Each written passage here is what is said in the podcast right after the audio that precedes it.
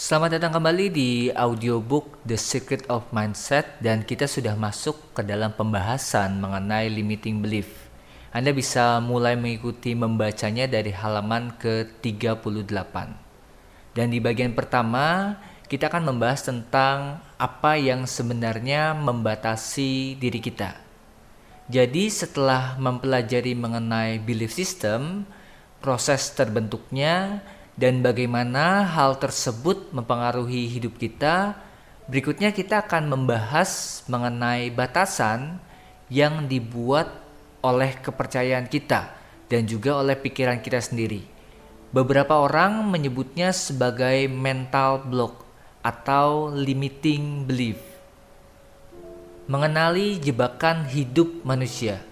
Kita sering kali terjebak dalam beberapa hal yang bahkan tidak kita inginkan, seperti pola atau kesalahan yang berulang. Seringkali kita sadar, tapi entah kenapa terasa sulit untuk berubah dari jebakan tersebut. Sebagai contoh, ada beberapa orang yang selalu ingin dihargai, dan penghargaan itu tidak pernah cukup bagi dia ada pula orang yang merasa selalu ditinggalkan dan mengasihani diri sendiri. Sedangkan orang yang lainnya merasa tidak layak untuk mengerjakan apa pun yang dia kerjakan saat ini. Jadi merasa gagal ataupun tidak mampu. Ada pula kasus di mana di dalam pekerjaan kita tidak berani mengambil keputusan atau keluar dari zona nyaman. Dalam konteks hubungan, ada pula beberapa dari kita yang mungkin selalu berganti pasangan dan tidak pernah merasa puas serta tidak tahu sebenarnya apa yang kita inginkan atau kita cari dalam menjalani sebuah hubungan. Dari sisi pekerjaan juga terdapat mereka yang selalu berusaha untuk mencari kesempurnaan sehingga kehilangan banyak momen berharga pada saat ini. Jadi mereka tidak sadar akan pencapaiannya dan terus-menerus menginginkan pembuktian diri melalui kesempurnaan. Dan masih banyak lagi kejadian lainnya dalam diri kita yang sepertinya berulang. Kesalahan yang sama yang terjadi dan menghambat kita dalam menemukan kunci keberhasilan dalam hidup. Jebakan hidup Anda bisa mengistilahkannya sebagai mental block, limiting belief ataupun life trap hampir dimiliki dan dilalui oleh banyak orang dalam fase hidup mereka.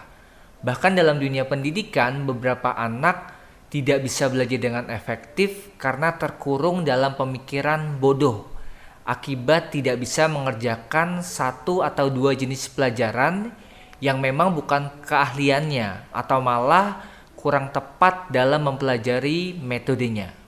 Untuk itulah kita perlu memahami keunikan dan juga perbedaan setiap individu karena setiap orang memiliki kemampuan yang berbeda dan bukan berarti ketika ia tidak bisa melakukan sesuatu ia selalu dicap bodoh ataupun gagal. Di dalam dunia olahraga, sering kali sebelum mencoba berbagai macam atau jenis latihan, terdapat metode di mana seorang atlet terlebih dahulu membayangkan atau memberikan gambaran secara visual ya jadi melalui visualisasi melalui gambaran mental agar tubuh mereka secara bawah sadar sudah terlebih dahulu akrab dengan latihan atau gerakan tertentu. Nah, metode ini juga bermanfaat untuk melepaskan diri dari berbagai jebakan hidup tadi yang merasa tidak bisa, tidak mampu, atau kesulitan dalam mencapai sesuatu. Nah, Anda juga bisa mencobanya dalam mempelajari beberapa hal ataupun untuk keperluan presentasi dan juga berbicara dengan orang yang mungkin masih baru. Kita bisa membayangkan terlebih dahulu agar pikiran kita sudah akrab dengan situasi tersebut. Salah satu kisah nyata dalam dunia olahraga yang juga terkenal mengenai cara dalam melepaskan limiting belief adalah kisah dari Roger Bannister. Kisah ini sudah banyak dipublikasikan dan juga dijadikan buku karena merupakan salah satu kisah nyata yang cukup inspiratif. Anda bisa melihatnya secara lengkap di halaman 41. Jadi hingga pertengahan abad 20, para ahli yang di dalamnya terdapat dokter, atlet, pelatih, serta ilmuwan memiliki keyakinan bahwa adalah tidak mungkin bagi seorang manusia untuk berlari sejauh satu mil dalam waktu kurang dari 4 menit atau jika dirata-ratakan kecepatannya kurang lebih 24 km per jam. Nah, bukan tanpa alasan para ahli ini meyakini hal tersebut karena hal ini disebabkan oleh uji coba yang banyak dilakukan oleh orang lain dan juga menemui kegagalan. Bahkan menurut kisahnya, sejak zaman dulu orang-orang Yunani melepaskan singa-singa untuk mengejar para pelari dengan harapan mereka bisa berlari dengan lebih cepat. Namun hal tersebut tidak berhasil. Jadi mereka telah mencoba memecahkan batas tersebut tapi tanpa hasil. Oleh karena itulah terdapat kesimpulan bahwa tidak mungkin bagi seorang manusia untuk berlari sejauh satu mil dalam waktu 4 menit atau kurang. Bahkan hal tersebut didukung juga oleh pengetahuan konvensional bahwa secara fisiologis tubuh manusia tidak akan sanggup untuk berlari dengan kecepatan seperti itu. Jadi alasannya banyak seperti misalnya daya tahan paru-paru yang tidak memadai, kemudian struktur tulang manusia yang tidak menunjang, adanya hambatan angin, jantungnya bisa kolaps, dan banyak hal lainnya. Nah, alasan-alasan tersebut tanpa sadar membentuk sebuah limiting belief yang mempengaruhi banyak orang, termasuk para atlet di dalamnya.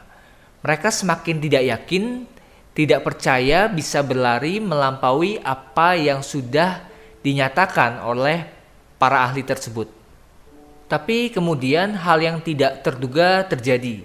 Pada tanggal 6 Mei 1954, Roger Bannister, pribadi yang tidak diunggulkan, jadi dia ini bukan atlet profesional, dia hanya seorang mahasiswa kedokteran yang juga pelari amatir, seorang diri membuktikan bahwa para ahli kurang tepat dalam pendapat mereka.